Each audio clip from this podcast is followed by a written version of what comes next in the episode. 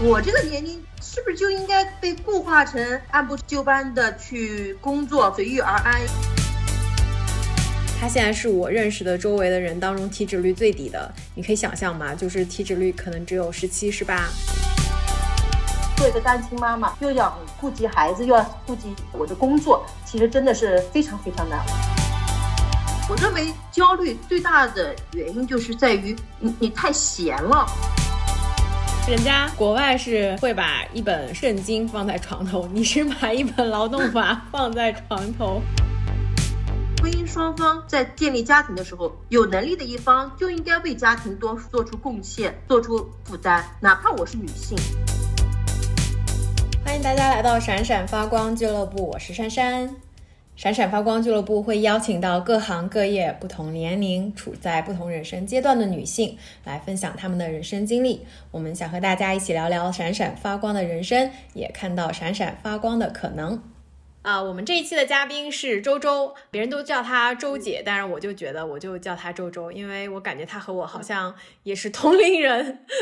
周周，反正是我线上云健身的时候认识的小伙伴。嗯，在很长一段时间里，我一直以为她就是我的同龄人，八五后啊什么的。但是她身上呢又透露着一股与年龄不太匹配的这种成熟感。我后来才知道她已经有个十八岁的儿子了。嗯，今天我们就请到了周周，她是帮我们这个俱乐部突破了年龄的边界，更有人生阅历。我们来和和他聊聊他的人生经历吧。OK，嗯，所以你要么就先自我介绍一下自己。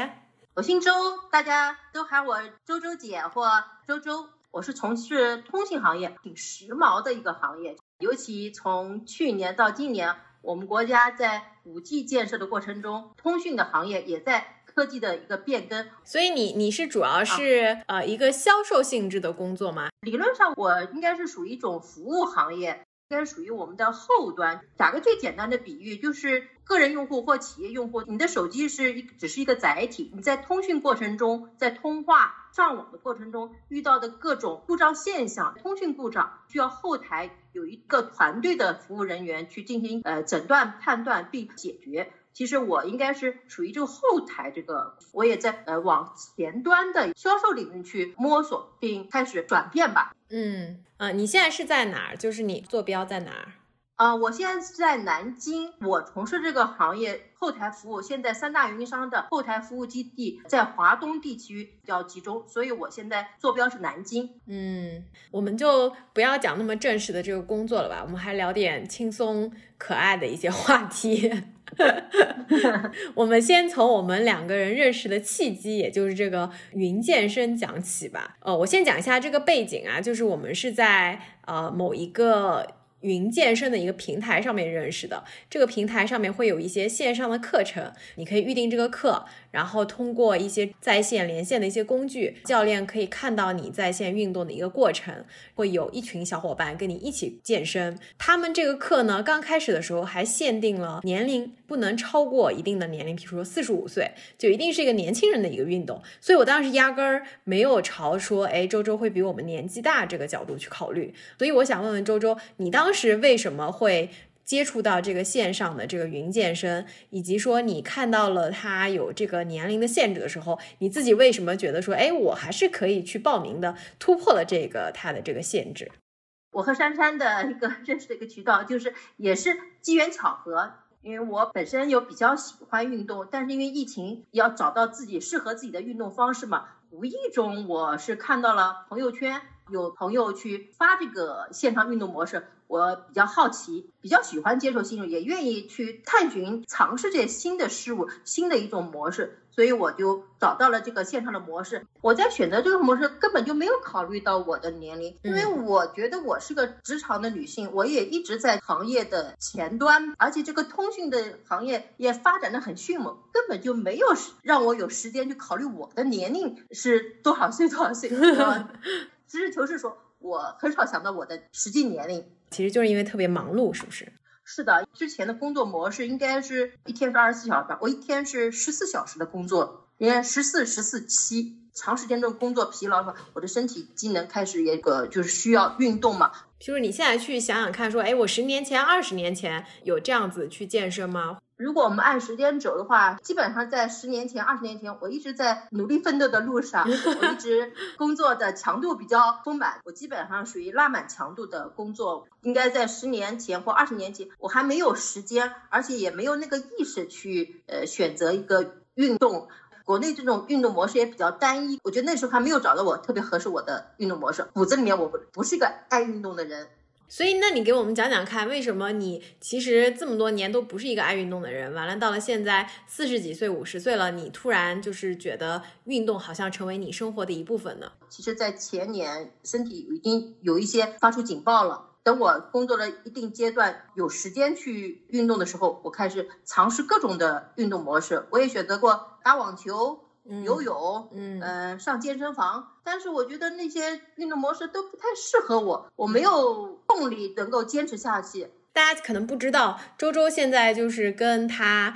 刚才所说的之前健康亮红灯的呃情况相比，整个人的状态已经提升了非常的多。他现在是我认识的周围的人当中体脂率最低的，你可以想象吗？就是体脂率可能只有十七、十八，我都不好意思 讲我的体脂率有多高。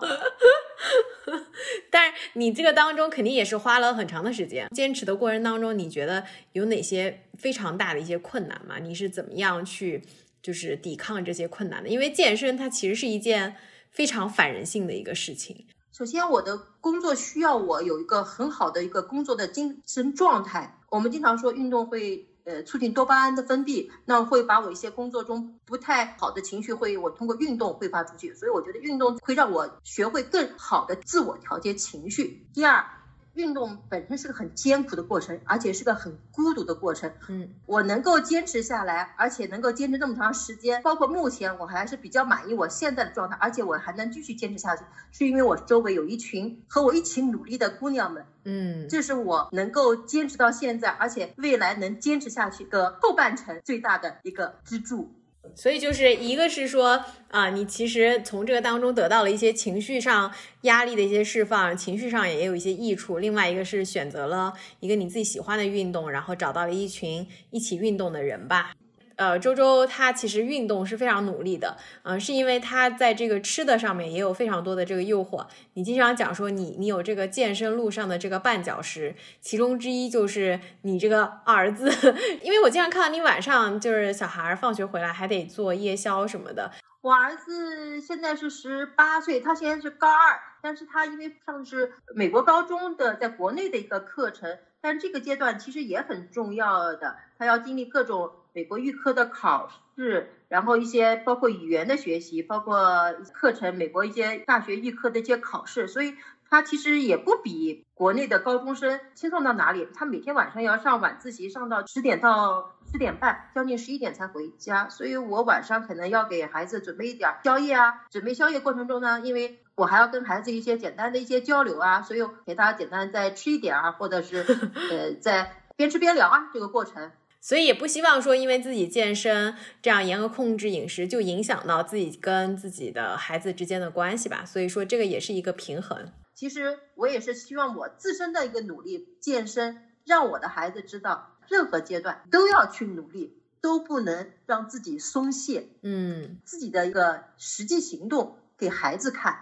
嗯，也让孩子感受到这种运动的好处多多吧。嗯，所以他自己是是不是现在也会开始做一些运动了？啊，是的，他现在每天晚上快十一点到家，他会给自己一个运动打卡，基本是保持二十到三十分钟的健身一个模式。他会让我简单帮他指导一些动作。哦，所以你们家不像别人家是鸡娃，就是看娃学习，你们是指导运动。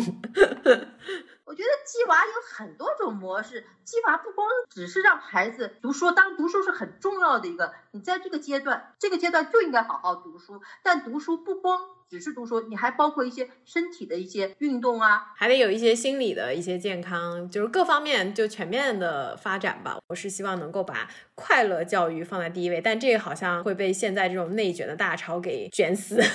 内卷的精神，我其实觉得这是个双面词，我们需要相互比较，没有比较，你怎么知道自己做的不好或者比别人好呢？当然，在比较过程中不能妄自菲薄或特别好或特别不好。对吧？嗯，这应该是个疏导的过程。当你的这个儿子如果有表现不满足你这个预期的时候，你自己会怎么样？我应该自我的调节能力还是比较强的，因为我我也经历过工作的不如意啊，各方面的一些挫折。应该说我自己的挫折感，我通过自我调节，孩子在学习或者别的地方遇到了一定的挫折，那我协助老师、协助学校给他进行一个疏导。首先在我自己内心，我要接受孩子的平凡。既然已经把这个观念树立了，那我就还算比较好。我也会发火，会说一些比较过分的话，但是我觉得运动给我带来又回到运动了。最大的好处就是我会通过运动先把我自己调节好，调整好以后，我一个良好的心态再去呃疏导我的孩子，就是还是要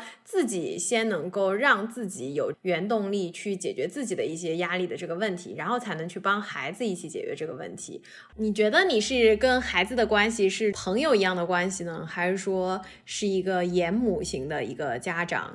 应该是一个非常好的朋友之间的关系。嗯嗯。如何我觉得这种关系会比较相处的会比较舒服。那还是要给孩子树立一定的家长的这个权威吧。这个中间如何平衡？啊，家长权威性和朋友其实不相抵触的，因为我的家长的权威性是树立在我有一定的生活的阅历，我有一定的工作的经验，而且我对事物的认知肯定要比他多一层或高一层。我在这个树立家长的权威性的过程中，我也要不断的让自我去学习，让我不断的去努力，要把这个优势要一直保持住，因为孩子他成长很快，他也在接受新事物。如果我一直在原地的话，这个权威真的是只能是说字面上权权威。对，明白。所以这个也是你的一个压力，也是一个动力，就是自己也要去学习很多的新事物。一方面所在的行业带给你的，另一方面可能也是因为你你有一个这个十八岁青春期的儿子，就是什么都懂，所以你也得要跟他不能有特别大的这个差距。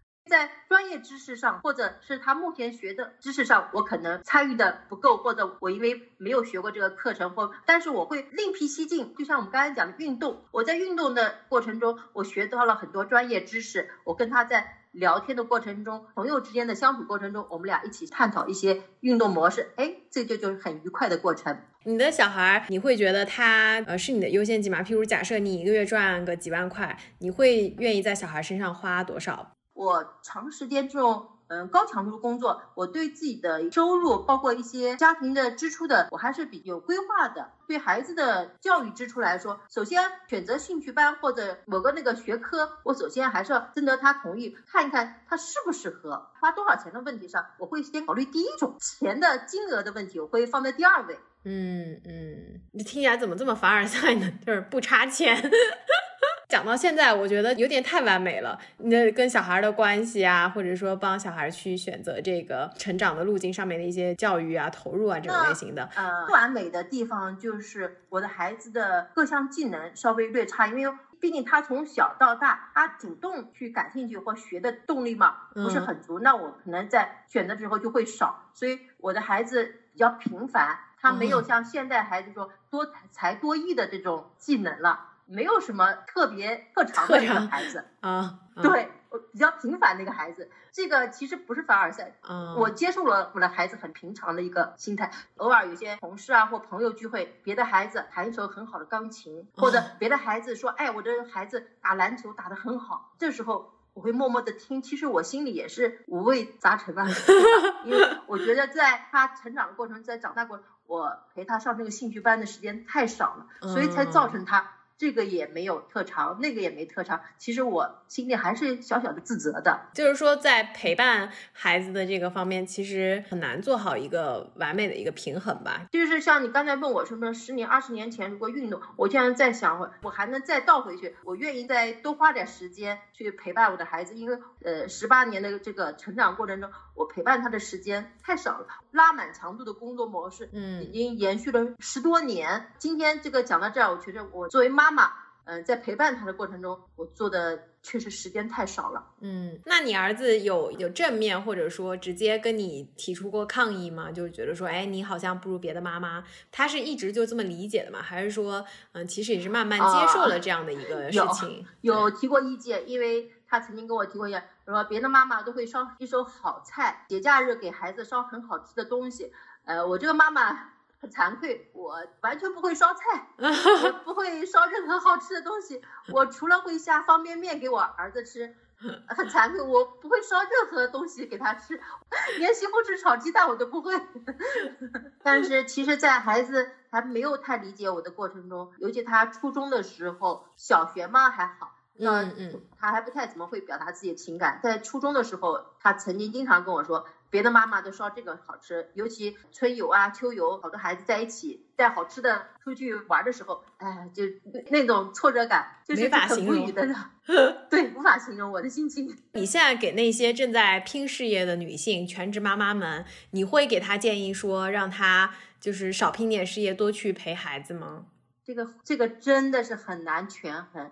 职场女性选择工作和家庭的时候，很难做到很完美的时间搭配。就是你会改变哪些，你不会改变哪些？回望你小孩成长的这个十八年，时间能倒流，我想我会舍弃一部分的工作去陪伴他。嗯，因为在选择。孩子和工作的时候，如果你有了孩子，作为一个妈妈来说，这个成长的过程、陪伴的过程是金钱不可复制的啊，那个真的是很宝贵的一个过程，不是我嗯后面工作所带给我成就能够相比的。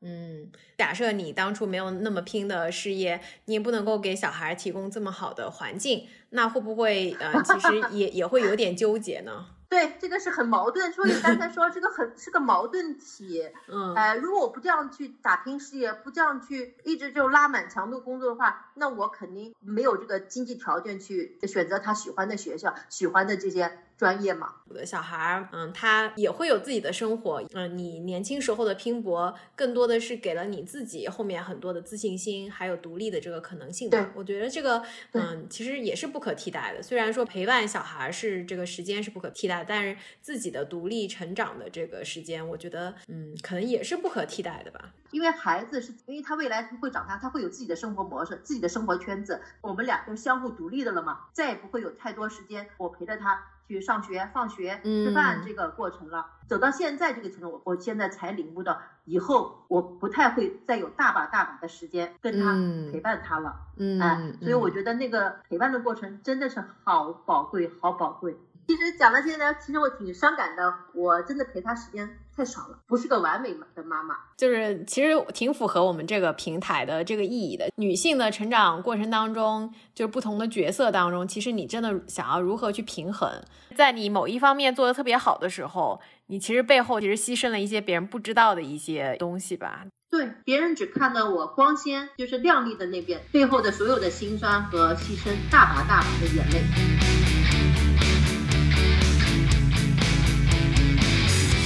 周周现在呃是一个单亲妈妈，所以说她不仅仅要自己去养自己的这个儿子，其实也会有家里人要承担养老的这个责任吧。嗯，所以我们下接下来也会聊聊看啊，你和家人的一些关系以及当中的一些难点。就是我儿子的父亲，我们在生活理念上不太一致，以后我们也是比较理性的进行了一个分开。对孩子来说，我们依然是爱他的父母。我因为呃希望孩子跟我生活，所以在离婚的过程中，我也主动争取了我孩子的一个抚养权。而且我认为我的各方面条件和我对孩子的一些未来的规划，我觉得孩子跟我生活会更呃有利于他的呃后面的呃发展嘛。到这里其实应该可以知道说你自己本身又要。忙工作，然后又要忙小孩儿，还有家里的爸爸妈妈要照顾，我觉得已经超乎了常人能想象的这种责任和重担吧。所以还蛮想听听看，嗯，除了跟小孩之间的关系，然后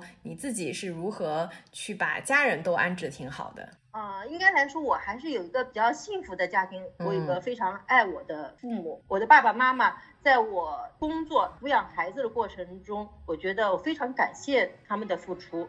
呃，尤其在孩子特别小的时候，我觉得。啊，又要触到我的泪点了，就是 我在忙工作的时候，孩子很小的时候，每天小学嘛，上学都是我的父亲帮我去送孩子，然后放学的时候，小学生都是三点多、四点多，我的爸爸妈妈就是轮流到学校去接送孩子，甚至会帮我开一些必须要家长去的家长。孩子生病了，也是会陪我一起到医院带孩子去看病。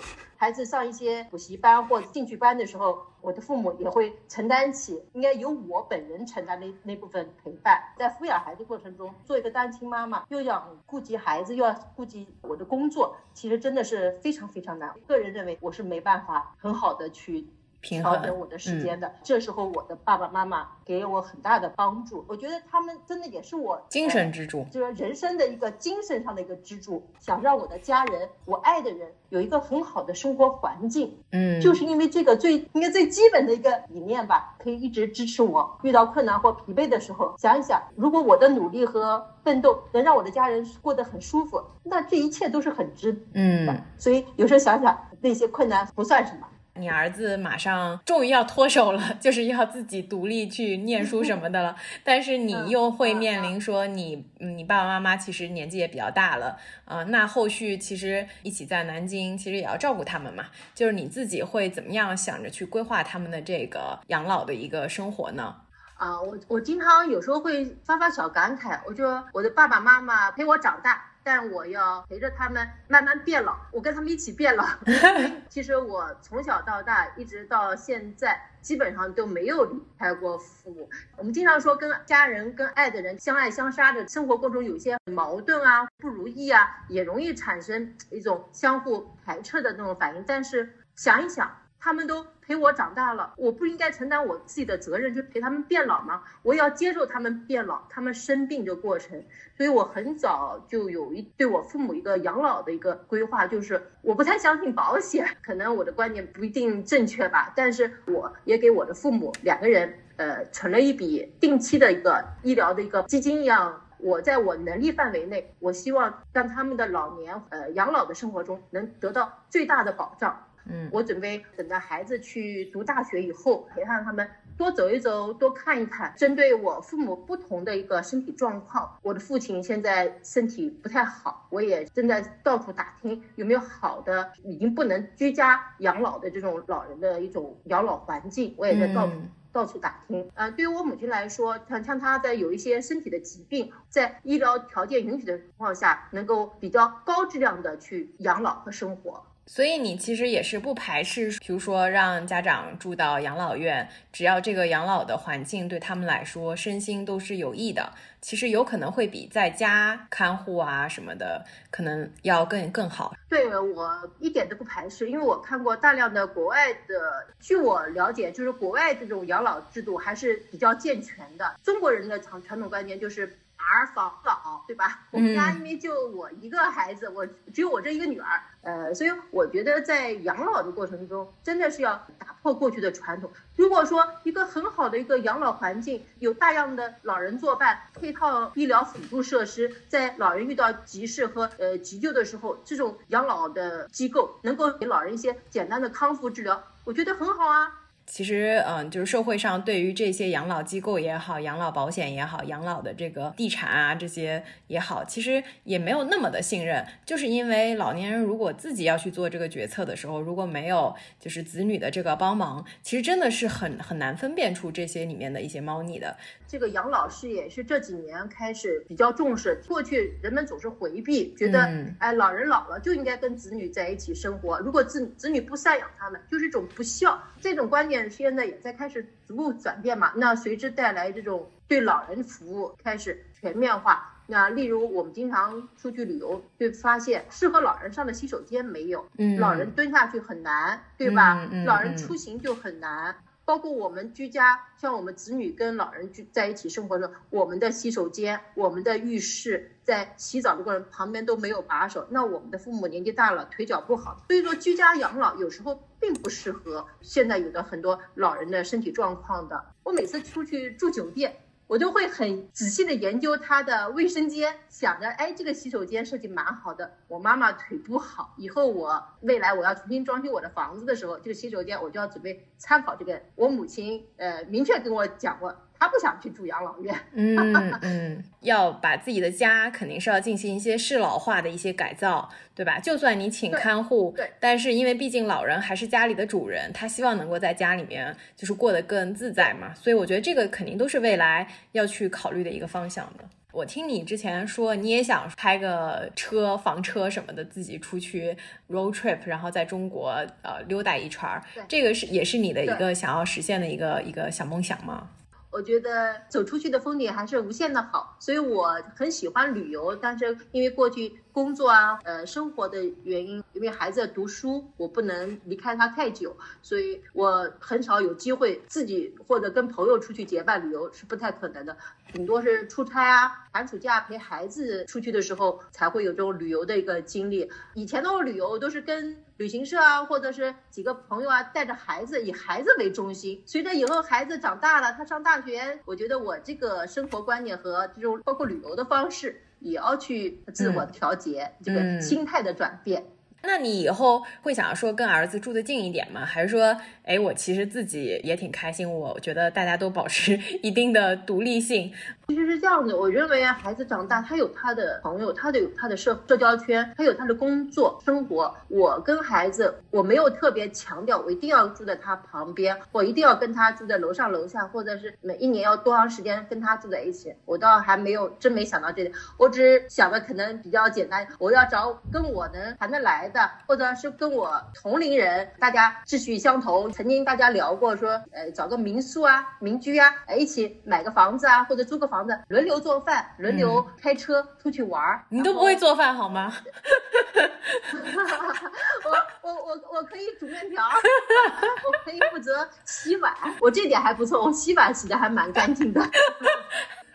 我是个很好的知客。不论谁烧饭、料理啊、食物啊，我都觉得还是一个很不错的体验，我都会说，嗯，好吃，啊 特别捧场。爱吃我会多吃一点，不爱吃我会少吃一点。所以我的朋友跟我一起在一起相处的话，都比较愿意跟我相处，因为我不会烧饭嘛，所以我我我的要求不高，只要烧好了。我来吃就行了。最讨厌那种就是明明自己不太会做，但是又有着那种米其林厨师的舌头，然后对什么事情都很挑剔的那种人。对。你能够想象说，譬如说你儿子以后结婚生生小孩了，你会想要帮他带小孩吗？你觉得你要去承担帮他带小孩的这个责任吗？No no no no no，不会，这个我完全没有想过，因为他有他的社交圈，他有他的生活方式。至于他以后是否结婚、是否生孩子，我觉得是那是他的人生。如果他来征询我的意见，我会给他一点建议，我也会尊重他的决定。我只享受和他在一起相处过程就行了。至于他如何规划，我觉得。等他二十多岁、三十岁的时候，想要包括结婚、包括生孩子，我也会给他一些建议。嗯，但至于带孩子这个，从我自身体验来说，我以前陪伴孩子的时间太少，我觉得还是孩子很小的时候，有条件的情况下，还是有一个人最好牺牲点工作去陪伴孩子的成长。嗯，这个真的是需要的。我觉得有几个点都让我特别的吃惊，就是一是你自己觉得未来你会要开着车去旅行，这个其实跟之前上热搜的那个一个阿姨独自自驾游其实也挺类似的，但是他比你年纪还更大一点啊，所以那个就大家会关注的更多一点。但是我觉得就是从自己个体出发去找到自己出行的这个需求，还有自己喜欢的旅行方式，这个是一点。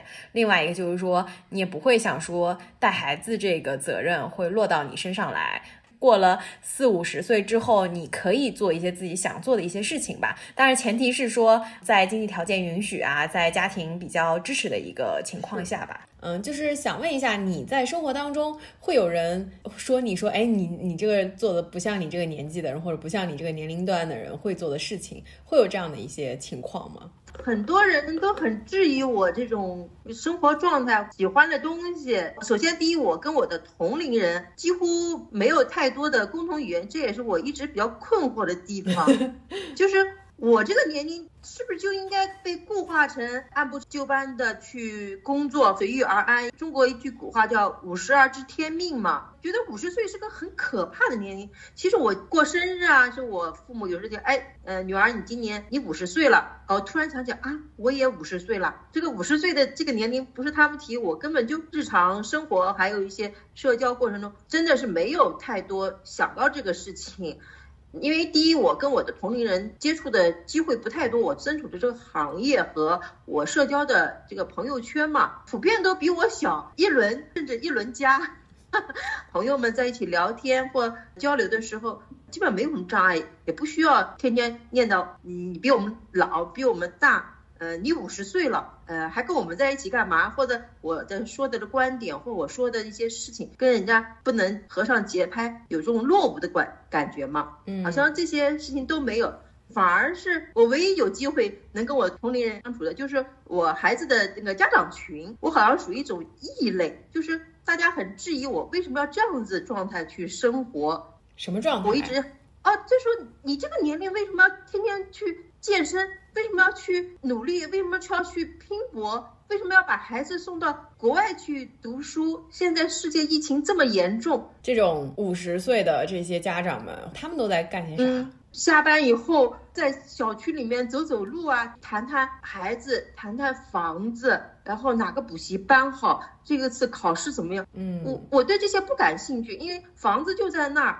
除非我要买房子，我才考虑周边，或者我要卖房子，我才考虑这个房价的问题。可不可以理解为，就是说到了五十而知天命这个年纪的时候，有很多人已经放弃了跟社会积极的再去接轨，或者再积极的要求进步，怎么地吧？我觉得我理解当中就是这些中年人吧，他为什么会让人觉得油腻？一个是说他停留在自己以前固步自封的观念里面，然后呢，用那些观念来说教一些比他稍微年轻一点的人，其实就是有一种停留在过去的一个优越感吧。我觉得我们跟你相处还是挺愉快，然后也没有那种年龄上的差别的。可能最大的一点就是大家还是一个学习和平等的交流的这个状态在沟通，然后你也会提出你的自己的一些观点，我们也会提出我们的观点。其实，在交流上面是没有很大的障碍的。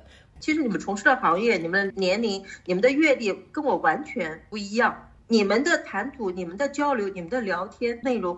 给我展示了另一番空间，都是我没有见识过的啊！我觉得非常新奇。我有时候为了跟你们聊，然后去百度一些科普知识，甚至一些英文单词。我觉得虽然我有时候可能看不懂、听不懂，但是这是个新的东西啊，会让我感觉很兴奋。哇，世界好奇妙，还有这么多好玩的生活方式，我是不是应该也可以去接近它，或者尝试它？我们再聊一下，就是就是你现在因为自己也有公司或者是自己的嗯业务在管理嘛，啊，其实你的生活工作当中，呃，也会碰到一些年龄稍微轻一点的，譬如说职场上的九五后啊，甚至现在我觉得零零后可能都要出来工作了。你有接触过这些就是年纪非常轻的年轻人吗？你觉得在跟他们的工作当中，你的一些管理方式让你觉得特别有挑战的一些地方？我觉得，因为我的个工作的一些跨度，其实这几年也有一些大的一些转变。我从一个个体私人的一个个体小公司，属于那种挣了钱一个人吃饱全家饱的那种状态，转换一个比较中型规模公司的几百人，相当于项目经理制度的一个变化吧。就因为我的员工大部分是在九零后，我体会还蛮深的，就是说九零后的孩子，他的受教育的程度，其实直接关系到他以后在职场里面的一些具体表现，包括责任心，包括主动学习的能力，这两。点真的是很重要。当学生的时候，可能还看不了，只是一个成绩的表现。最终的具体表现是到了职场，他在职场的适应能力、主动学习的能力。职场是个很残酷的过程，没有太多时间给你培训。嗯，职场就是个淘汰的过程。有的人通过自己主动学习，慢慢找到了更多的学习机会；还有的人慢慢变成了一个流水线上的一个棋子吧。呃，有没有碰到过就是你觉得特别优秀的这个员工，或者再举个极端的，就是你有碰到过那种就是特别不一样，然后你要嗯开除或者说让这些员工离职的吗？啊，碰到过，因为员工多，真是良莠不齐。有的人的努力只是停留在嘴巴上努力，这种员工我曾经带过一个助手，他从呃大学实习生开始，他就跟着我干。我曾经也很看重他，刚到我们公司来的时候也很努力。确实，那时候我们在经历通讯行业的一个快速发展，我们是通宵达旦的在加班。我这个助手因为很努力，我也给了他很多的工作机会和机遇嘛。但是到了后半程，做人做到疲劳的的时候，他只想做。之前的工作不太愿意去学习改变，因为这个做的这个通讯行业，它其实也是变化很快的一个行业，要不断学习新东西。我觉得我这个助手就他每次我跟他，嗯，我说你应该把这些资料去学一下，看一下，我觉得这网上这些资料很不错。他每次说好的好的，他只停留在好的，我努力。但后面的我需要让他把这资料去演示，做一些材料分析的时候没了，就没有后面了。慢慢的，他觉得他也跟不上我的这节奏，自己也有点自暴自弃，跟我说他要离开。那我觉得也是很可惜的。嗯，这是我这个行业真的真的是在发展的前端，对吧？正在迅猛发展。结果他就这么轻言放弃，我觉得是非常可惜的事情。还有一些员工呢，就是就是属于那种流水线上的一些员工，属于自暴自弃，嗯，他们没有太多责任心，碰到一些新人。跟我说，他说周总，我不能承受一天十二小时天天盯着电脑的这种工作，我眼睛受不了。我以前在学校里面也没有长时间盯着电脑的，现在这个工作就要长时间盯电脑，我就要走了。还有的呃员工没有任何交接，他不想干这个工作了，无声无息的就走了。等他们走了以后，想要回自己的，那肯定有个离职工资嘛。哎，说哎为什么要扣我工资？然后这些孩子还没有自己跟公司能够沟通的能力，又委托家长来。一个二十多岁的应该是大孩子，不知道如何表达自己的意愿，还让父母来，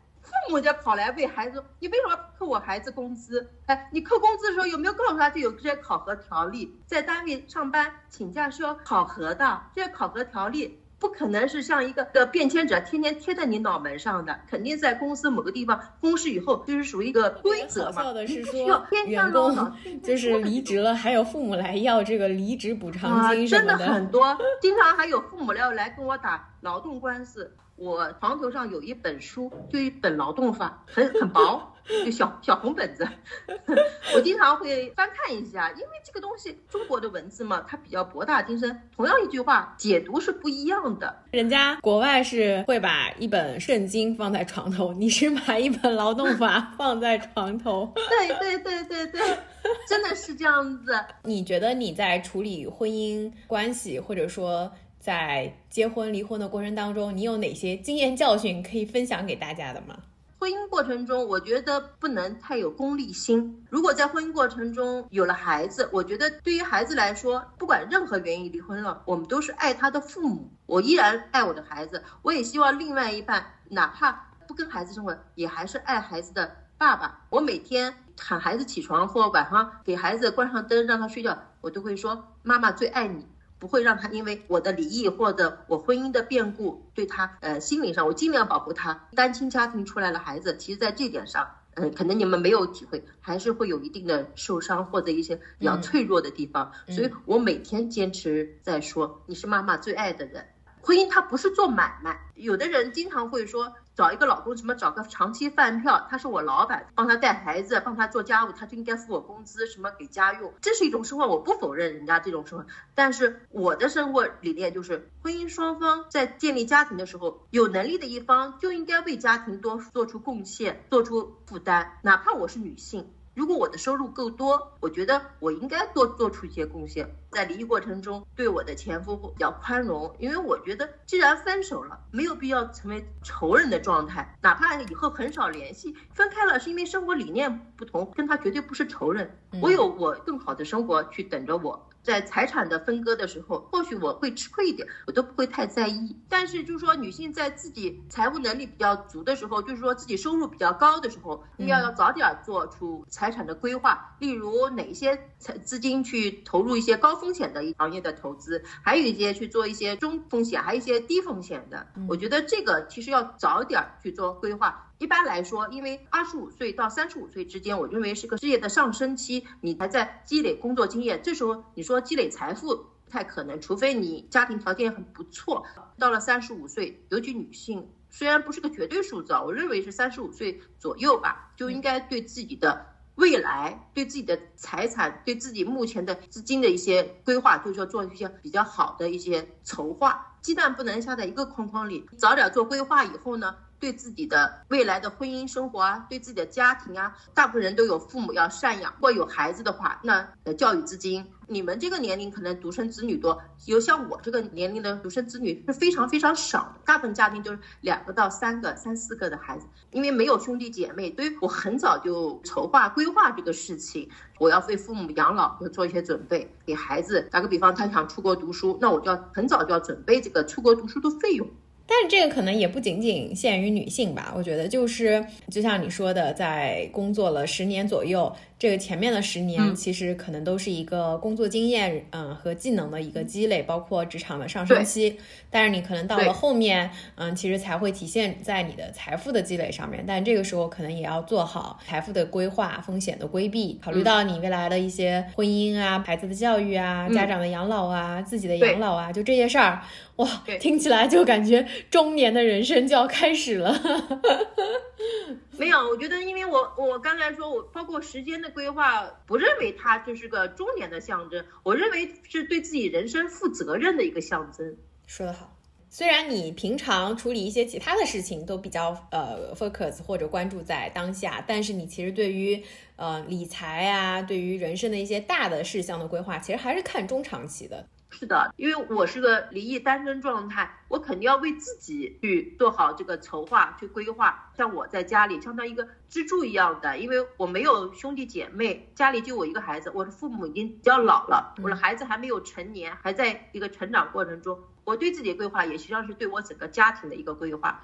在这点上，我可能压力和负担是比较重的。嗯嗯，也需要需要我经常去想一想，去进行一些调整啊，或者一些准备。然后我还有一个比较好奇的，就是说你现在对感情啊、婚姻啊，会是一个什么样的一个态度？会觉得说自己还是比较开放式的去看待这个问题吗？还是觉得说，哎，我现在自己一个人过得挺开心的，我其实不太会刻意追求这些东西。我觉得我是属于第二种，我没有特别刻意去追求，因为我现在工作。节奏和呃生活的节奏还是比较满的嘛，我甚至把每天的时间每个时间段都划分好，嗯，因为我比较忙，我还来不及去想，真的是忙忙碌碌的过着。如果我有有了喜欢的人，我也会主动的去说争取，但我不会去说刻意去追求什么。这就说不是你生活的一个重点，你不是围绕着它打转的。但是你觉得，如果碰到合适的，你也不排斥我继续去，嗯，就是谈恋爱，或者说，呃，在追求这个幸福的一些感情啊什么的。是的，呃，如果我遇到一个我特别爱人，我觉得我也不排斥。大家认为到了这个，就又说回到这个年龄固化，到这个年龄其实结婚不结婚是无所谓。我对这个没有太多的城市市化或者是框架式的结构。如果说两人感情特别好，又要结婚，那就结吧，无所谓的。如果觉得两人相处很好，呃，不结婚，同居在一起的生活状态也不错，我也愿意接受。我觉得婚姻对不同阶段的女性的意义是不一样的。我认为在。该结婚的年龄，双方的感情也达到了一定程度，经济条件也允许的情况，应该是养育下一代。人生是个完整的过程，但是如果是错过了，没有必要刻意去追求那个，觉得啊不完整了。没有，我不是这样想的。我觉得婚姻更看重呃双方的这种精神上的交流，或者说三观要一致，对生活。对工作、对家庭一样的生活理念吧。现在你生活当中还会有一些事情让你焦虑吗？就是会觉得说，哎，我还是压力很大，会有这样的一些状态吗？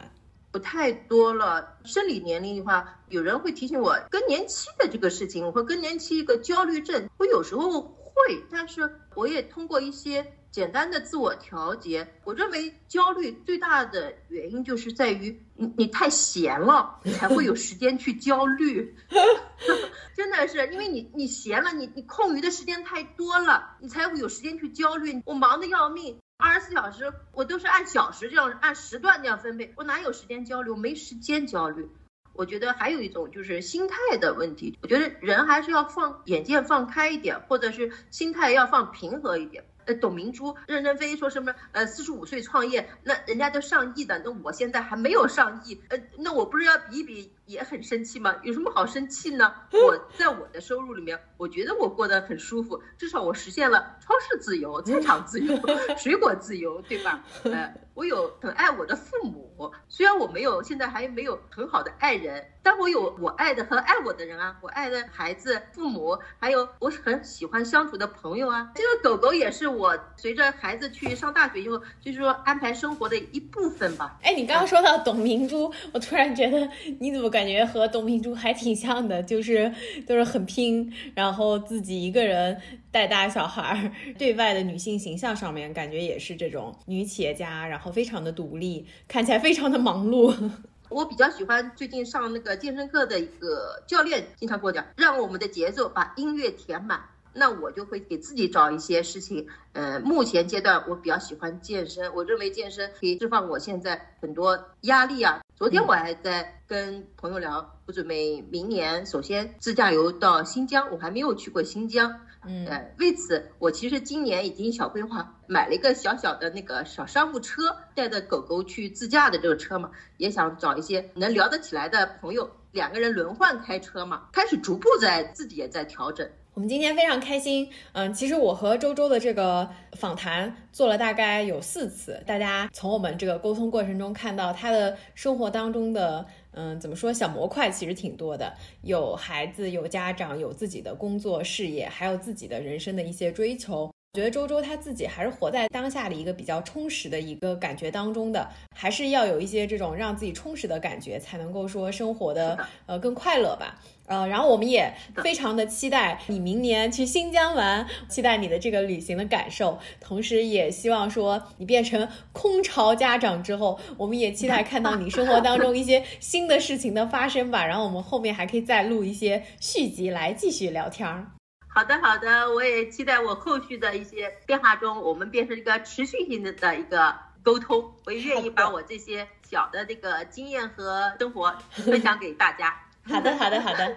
那我们今天就聊到这儿，谢谢，谢谢周周，谢谢，谢谢，好，拜拜，拜拜。